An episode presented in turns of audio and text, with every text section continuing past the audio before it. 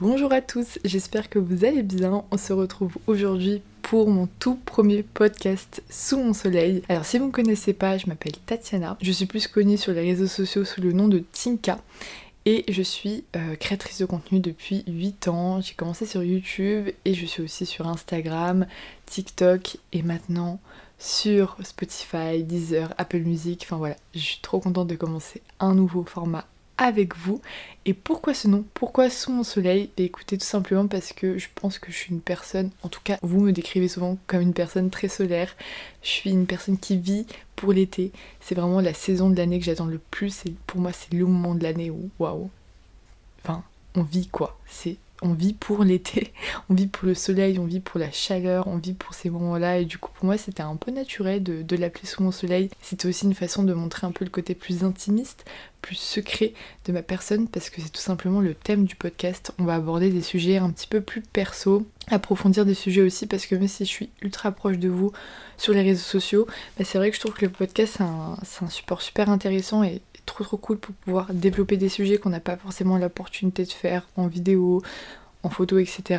Et même si j'adore les montages, j'adore faire plein de trucs visuels, je trouve que le côté voix, ça ramène un autre angle de vue. Moi, c'est un format que je consomme beaucoup depuis un peu plus de 2 ans maintenant. J'écoute un peu tout, des interviews, du dev perso, etc.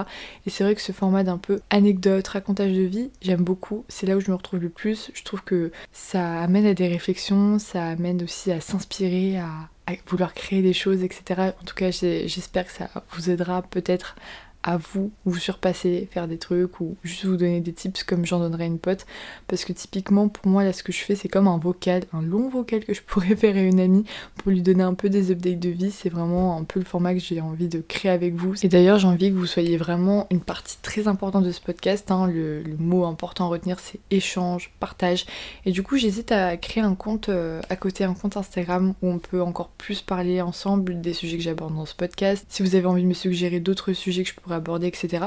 Donc dites-moi si c'est quelque chose qui pourrait vous intéresser. Et juste petite mini introduction de moi pour ceux qui ne me connaissent pas du tout. Si vous voulez savoir un peu mon univers et tout ce qu'il y a autour, je dirais que je suis une personne qui aime la vie, qui aime voyager, qui aime beaucoup apprendre, qui est très curieuse. Et je suis particulièrement fan de la mer, l'océan. Mon goal pour plus tard c'est d'habiter près de l'océan. J'adore tout ce qui est lié aux activités en rapport avec les sports de glisse, le skate, le surf, les sunsets, ça c'est ma passion ultime, le sunset. Je m'intéresse beaucoup aussi aux dev perso, la spiritualité, enfin il y a plein de sujets qu'on va aborder ensemble pendant ce podcast. Et au niveau de la fréquence, je pense que pour commencer je vais faire 2 podcasts par mois parce que j'ai pas envie de m'engager dans un truc que je ne vais pas faire. 2 par mois, je pense que c'est cool. Si tout va bien, ce podcast va sortir dimanche, mais après je vais passer à un rythme de tous les mardis à 10h, du moins 2 fois par mois. Donc j'espère que ce petit rythme vous plaît, que le nom vous plaît, que le petit jingle vous plaît. Enfin un peu tout, j'ai essayé de faire les choses bien. Donc on va aborder le premier sujet du premier épisode, qui est, comme vous l'avez vu au titre, ce que mon accident m'a appris. Je sais pas si ce sera le titre officiel, mais vous avez capté, puisque si vous me suivez sur les réseaux, principalement sur Instagram, vous n'avez pas dû louper l'actu, puisque je ne parle que de ça depuis un moment maintenant. En fait j'ai fait une chute. J'ai eu une blessure, il y a de ça maintenant pile 2 mois, en tout cas au moment où j'enregistre ce podcast. Je vais vous faire une petite story time assez rapide pour que vous puissiez être un peu dans le contexte. En fait je me suis lancée dans le skate en début d'année parce que c'est toujours quelque chose, enfin c'est jamais quelque chose qui m'a vraiment attirée, mais l'année dernière je suis tombée sur des reels d'une Instagrammeuse qui vient de Miami si je me trompe pas, qui faisait des vidéo sur une longboard dancing, donc c'est un peu comme un skateboard sauf que c'est un peu plus long, un peu plus fin, et elle faisait des pas de danse dessus au milieu du sunset, enfin plein milieu du sunset, à côté de la mer et tout, genre gold, incroyable. Je me suis dit wow, c'est trop beau à regarder et tout. J'en ai parlé à ma sœur, et cet été quand on était à Biarritz, parce que j'ai très souvent à Biarritz aussi, c'est un truc à savoir sur moi, on est tombé devant une boutique Rip Curl qui revendait des super planches de la marque Impala, et là j'en ai vu une, j'ai fait waouh, elle est trop belle, mais j'avais dit juste comme ça, ma soeur a retenu l'info, et à mon anniversaire fin octobre elle me l'a offerte, j'étais trop contente, donc là je n'avais plus d'excuses pour pas me lancer. Donc début d'année j'ai commencé à apprendre toute seule, j'avais un petit peu honte, j'étais très timide parce que bah, quand on commence quelque chose qu'on connaît pas, on n'a pas forcément, enfin moi en tout cas je préfère rester un peu de mon côté et que personne ne me regarde. Et du coup, c'est avec un ami, j'ai appris à juste tenir sur un skate, à savoir rouler parce que je n'avais aucune base, j'en avais jamais fait dans ma vie. Puis au fur et à mesure, je me suis dit bon, c'est cool, j'arrive à être de plus en plus à l'aise, je vais essayer d'en faire en fait vraiment du longboard dancing.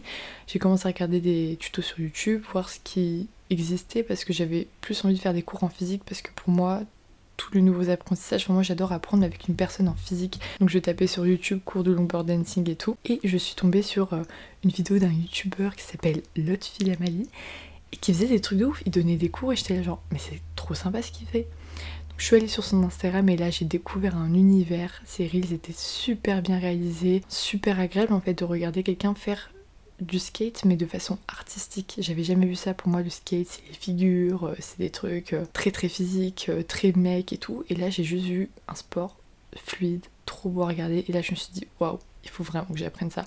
J'avais pas forcément envie de faire ce qu'il fait exactement parce que ça reste, enfin de toute façon ça reste très professionnel et ça c'est des années et des années de pratique, mais tester quelques pas ça m'intéressait de dingue. Et je voyais qu'il avait créé un mouvement, une espèce d'association à Paris qui s'appelle Doxession, qui existe aussi maintenant dans plusieurs endroits en France et dans le monde, donc une fois par semaine, même plusieurs fois par semaine, sur les quais Seine de Paris, tous les passionnés de longboard, de surskate aussi, qui est une autre sorte de skate, mais cette fois-ci en fait on a plus les sensations d'une, bah, comme une planche de surf en fait, trop cool aussi, qui se rejoignent et qui font du skate ensemble. Il y a quelques débutants qui peuvent venir et on leur donne des cours gratuitement, enfin c'est vraiment un groupe d'entraide, il y a une super bonne vibes. Et puis moi un jour je me suis dit bon, faut que tu sortes de ta zone de confort, tu les connais pas trop, du coup j'avais commencé à parler à l'autre fille sur les réseaux, mais vas-y lance-toi, c'est une passion, t'as envie d'apprendre, go, va te rendre sur les quais de Seine. Et du coup j'y suis allée début d'année, et là j'ai tout de suite été super bien intégrée, j'ai tout de suite trop bien kiffé l'ambiance, donc j'ai vite pris des cours, donc vraiment je me trouve une passion, ça m'évadait, à chaque fois que j'y étais je me sentais un peu comme la vibe que j'ai à Biarritz, parce que si vous me suivez depuis un moment vous savez que j'y vais très très souvent, à peu près une fois par mois, et c'est vrai que quand j'y vais pas, bah, ça me manque aussi, et les sensations que j'ai, la vibe là-bas, le lifestyle en général, je le retrouve vachement dans ce groupe là, et quand je fais du skate tout simplement, donc j'étais trop contente. Et un jour j'ai décidé de passer à des cours de surfskate et non plus de longboard. Comme je vous ai dit, le surfskate c'est vraiment des sensations comme si on était sur une planche de surf. La planche elle est beaucoup plus sensible, il faut faire beaucoup plus attention en fait, tout simplement, c'est encore autre chose. Le cours se passe super bien, j'ai fait avec une amie qui s'appelle Hortense qui est pareil, ultra waouh. Ce qu'elle fait c'est incroyable, vraiment je vous invite à regarder leur compte Instagram aux deux parce que c'est trop beau.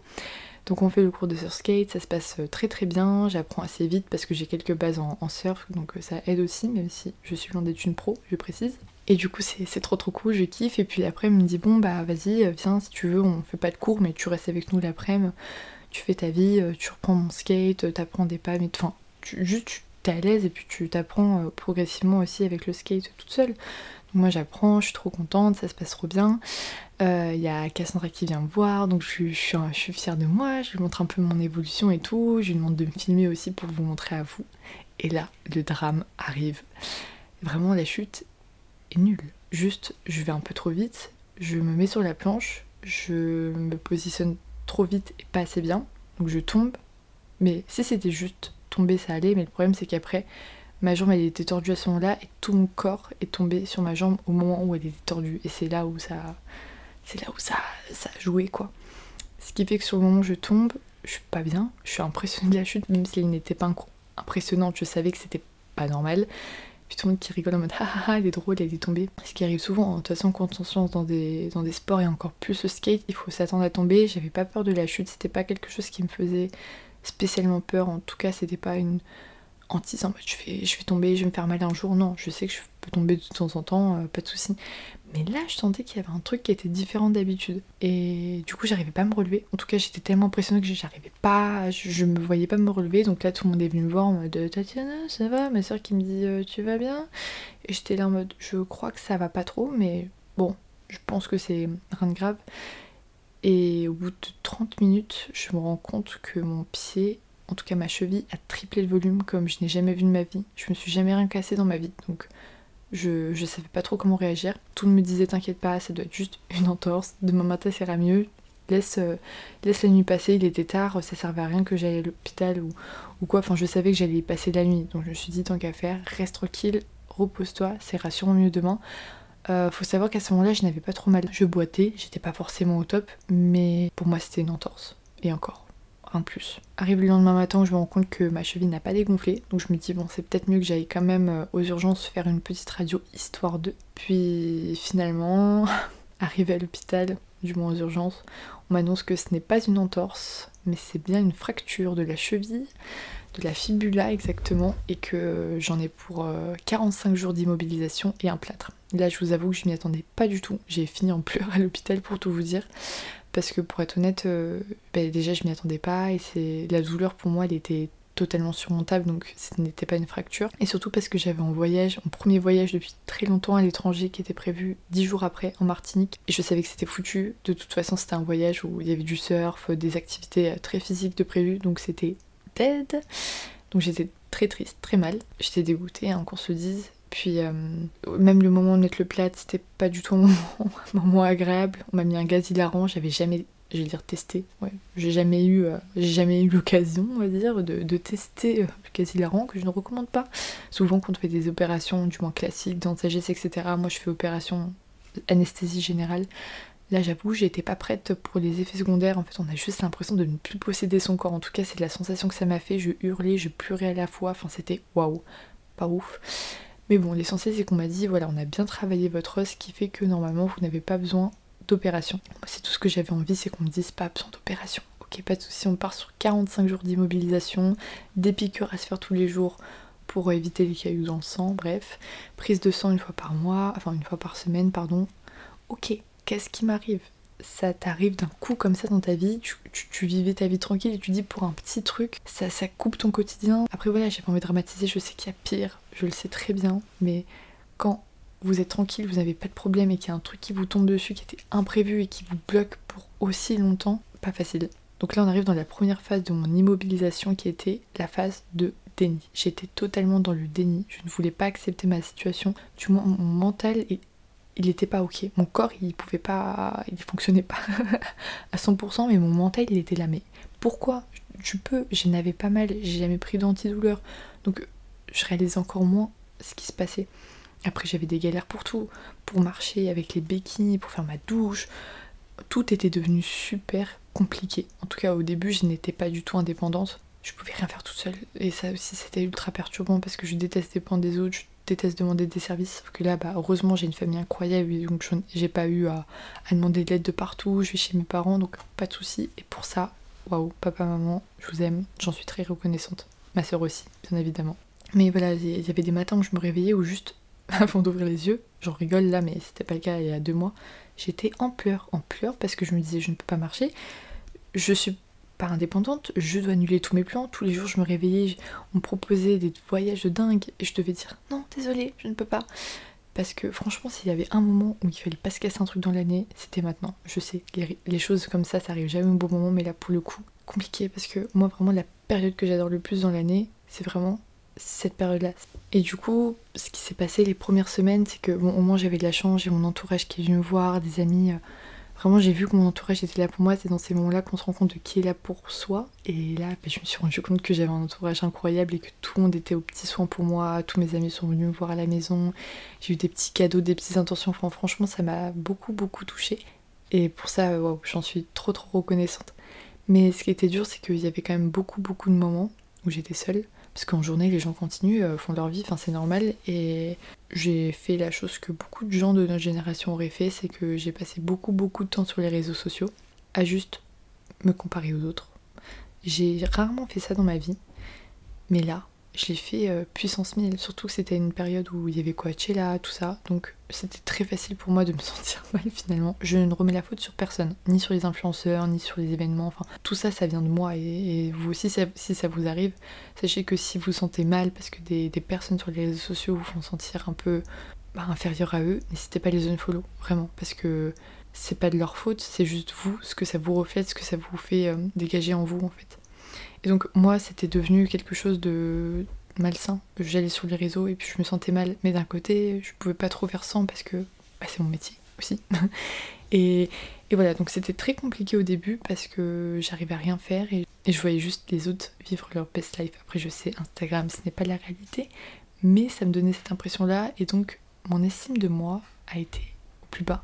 En fait, jamais autant je me suis comparée aux autres et jamais autant je me suis sentie si mal dans ma personne, en fait. Un manque de confiance en soi qui a été aussi baissé. C'est fou quand même, parce que c'est en soi juste un plâtre, c'est éphémère, mais je me sentais vraiment, désolée l'expression, mais c'est vrai, je me sentais comme une merde. Je me sentais incapable de faire quoi que ce soit. Je me disais, mais change-toi les idées, fais des contenus, fais du maquillage, propose des tenues, mais je n'avais envie de rien faire. Et puis le peu de choses, ça me donnait pas envie. Après, le truc positif et négatif à la fois, c'est que je suis à mon compte. J'ai ma propre entreprise, donc à la fois c'est génial parce que j'ai pas besoin de me déplacer, je peux travailler de chez moi, etc. Mais d'un autre côté, si tu travailles pas, t'as pas d'argent, parce que ça ne dépend que de toi. Donc tout le monde me disait c'est cool et tout, je suis d'accord, mais d'un côté, voilà, si t'as pas la motivation et si t'as pas les capacités physiques, en tout cas au début, moi j'étais incapable de rien, en tout cas physiquement, pour ça c'était vraiment quand même pas simple. J'espère que je ne parle pas trop vite, parce que ça c'est un problème chez moi et j'espère que ça va s'améliorer dans les prochains épisodes. Je parle très vite, donc dites-le moi, mais j'espère que ça va, que vous suivez le rythme, que je ne vous ai pas perdu en route. Mais voilà, en tout cas, il y a une très longue période où j'étais juste dans le déni et cette période me saoulait et je comptais les jours. J'avais une application où je comptais les jours pour vous dire. Et en fait, juste dans ma tête, il fallait que je compte les jours et le jour où j'allais enlever mon plâtre, j'allais te libérer. J'arrivais pas à voir cette période-là comme une opportunité créée autre chose. Je voyais juste comme vivement la fin. Donc en fait, je me laissais aller. Je me couchais tard, je me réveillais tard. Franchement, c'était une période pas ouf, hein, un peu sombre, vraiment. J'ai eu quelques jours où ça allait, quelques jours avec des bonnes nouvelles, mais 70-80% du temps, j'étais vraiment pas au top. Et arrivé là presque 45 jours avant la fin, donc avant le 1er juin, j'ai commencé à me dire ok, fais-toi un récap de ce que t'as fait pendant ton mois et demi d'immobilisation, parce que bien évidemment j'ai comparé un peu au confinement, tout ce qu'on a vécu. J'étais super fière de moi au confinement, j'ai fait énormément de choses. J'ai sorti une série de IGTV qui s'appelait Les apartés de Tinka, où j'interviewais 2 personnes par semaine, des interviews qui me prenaient 10 heures de montage, mais j'étais une folle, je faisais un TikTok par jour, des chorés et tout. Je suis pas une pro, mais bon, je me donnais à fond. J'avais un rythme mais de malade, j'étais trop fière de moi. À la fois j'étais un peu explosée, mais j'étais fière de moi. Alors que là je me suis dit ok, là ton récap c'est quoi? T'as lu un livre en entier, t'as fait 2 dessins, et je crois que c'est à peu près tout. Et j'étais pas fière de moi, franchement j'étais pas fière de moi. Donc je suis vraiment passée par le déni, le manque de confiance en soi, la culpabilité, toutes les émotions par ouf dans le corps. Et je me suis dit bon d'accord, tout ça pour ça, c'est dommage, mais c'est pas grave. C'est la fin, ouais, go enlever le plâtre dans 2 jours. Il est arrivé le jour où je devais enlever le plâtre initialement et mon chirurgien m'a dit que pour lui c'était trop tôt, que c'était clairement pas assez, c'était pas encore prêt, qu'il était encore trop fébrile et que du coup je devais attendre encore un mois de plus. Donc quand vous arrivez en mode ok c'est le 1er juin, ça fait 45 jours que vous comptez les jours et qu'on vous dit vous avez un mois de plus, et il me dit plus de date indéterminé, tu peux garder 3 mois comme 6 mois et tu vas peut-être te faire opérer. J'étais au bout du rouleau, donc devant lui j'ai commencé à pleurer toutes les larmes de mon corps, littéralement. Et puis je suis rentrée chez moi et puis je sais pas ce qui s'est passé dans ma tête, j'ai eu un switch, mon mindset il a complètement changé. Je me suis dit maintenant Tatiana, tu ne vas pas vivre, parce que je n'avais plus de date, tu ne vas pas vivre en comptant les jours, en te disant il me reste tel nombre de jours pour être libérée, tu vas vivre comme si tu n'avais plus de plâtre. J'étais tellement habituée à avoir mon plâtre que c'était devenu pour moi normal. Donc en fait je me suis vraiment dit maintenant tu vis ta vie, tu fais tes voyages, tu bouges quand même, tu fais ce que tu peux, mais à action. T'es trop restée dans l'inaction longtemps. Au début c'était cool aussi à la fois parce que j'ai pu me reposer, mais là vas-y, faut continuer, la vie continue. Et de là j'ai commencé à créer un concept de petites vidéos sur Instagram qui s'appelle One Leg Life. Vous avez peut-être vu le premier épisode qui vous a beaucoup plu, ça m'a fait plaisir, où je vous montre tout simplement mes galères, mais physiquement ce que ça fait d'avoir une seule jambe qui marche pour se balader, pour faire des activités, etc. Et j'ai créé tout simplement ce podcast, Sous mon soleil. Et ça, c'est quelque chose que j'avais en tête depuis un moment. Et je sais que sans cette immobilisation, j'aurais jamais pris le temps de le faire. Donc rien que pour ces 2 projets-là, je suis super fière de moi. Vraiment. Je peux le dire maintenant, j'ai une période où je n'étais pas fière de moi du tout. Là, pour moi, je suis très fière. Alors pour vous, ça peut peut-être vous paraître rien du tout de juste créer un podcast et créer une petite série de vidéos. Mais pour moi, qui n'avais rien fait pendant un mois et demi, qui avait été incapable de croire en moi, pour moi, c'est une grande évolution. Et c'est fou parce que toutes ces nouvelles choses, toute cette manière de penser qui reste la même, hein, je suis devenue vraiment ultra positive depuis 2 semaines, étrangement. Et depuis, qu'est-ce qui s'est passé? J'ai vu un autre chirurgien et il m'a dit en fait, non, on n'a plus ton plâtre, ça fait déjà 2 mois que tu l'as, tu peux l'enlever, il faut juste faire attention. je vais passer à la telle dès demain, parce que là je vous tourne le podcast la veille, normalement de l'enlever, il est tard, c'est pour ça que je parle pas très fort, il est plus de minuit et demi, tout le monde dort à côté de moi. Mais voilà, logiquement j'enlève demain, j'aurai une attelle, donc je vais encore rester vigilante, parce que je vais encore avoir mes béquilles, etc. Mais c'est déjà une étape en plus, et pour moi c'est déjà fou de me dire que je vais pouvoir reconduire, plus d'avoir à dépendre des autres, à demander, à prendre des Uber, etc. Et surtout je vais pouvoir faire ma douche sans sac poubelle, et je vous jure que pour moi ça c'est waouh,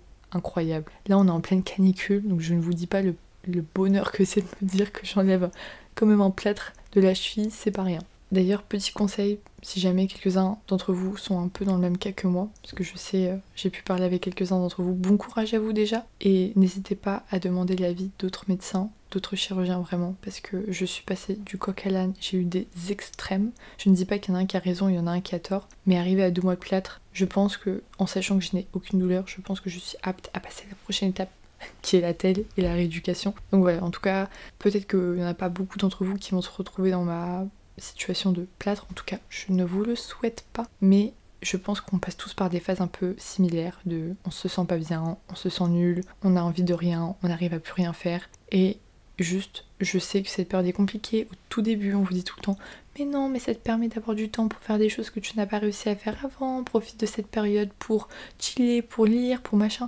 Et juste au début, moi personnellement j'avais envie de rien d'entendre, juste les commentaires comme ça, ça m'énervait parce que je n'ai la foi de rien et je n'ai pas envie de me forcer.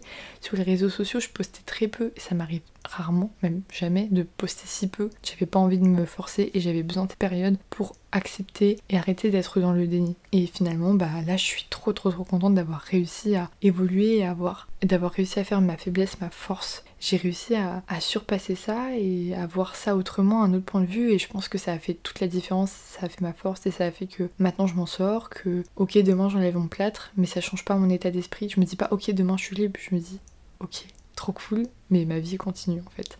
Mais écoutez, je pense que j'ai plutôt bien résumé ce que m'a apporté cet accident. Il y a toujours du bon dans chaque échec, chaque moment compliqué. Je sais que c'est très compliqué à entendre quand on est dedans. Moi-même, je me serais entendue là, il y a quelques semaines, j'aurais dit mais arrête ton bullshit. Mais c'est vrai, c'est dur à voir. J'ai eu tellement de messages d'abonnés, de personnes qui ont vécu des choses comme moi et qui m'ont dit mais ça m'a permis tellement de changer ma vie, changer des visions de ma vie. Donc moi, c'est pas forcément le cas, en tout cas pas à l'heure actuelle, mais ça m'a... Bah, peut-être inconsciemment aussi, je sais pas trop. Mais je sais que ça m'a permis de me surpasser sur plein de trucs et que je suis fière de moi. Et voilà, je pense que c'est un bon petit résumé. En tout cas, j'espère que ce premier épisode vous aura plu. On va parler de sujets un peu plus gais plus tard, ne vous inquiétez pas. Mais c'était important pour moi d'arriver avec ce premier épisode, avec ce qui s'est passé dans ma vie et la raison pour laquelle ce podcast est né. Et vraiment, waouh, c'est mon petit bébé. Je suis trop contente, vous savez pas à quel point j'étais stressée de commencer.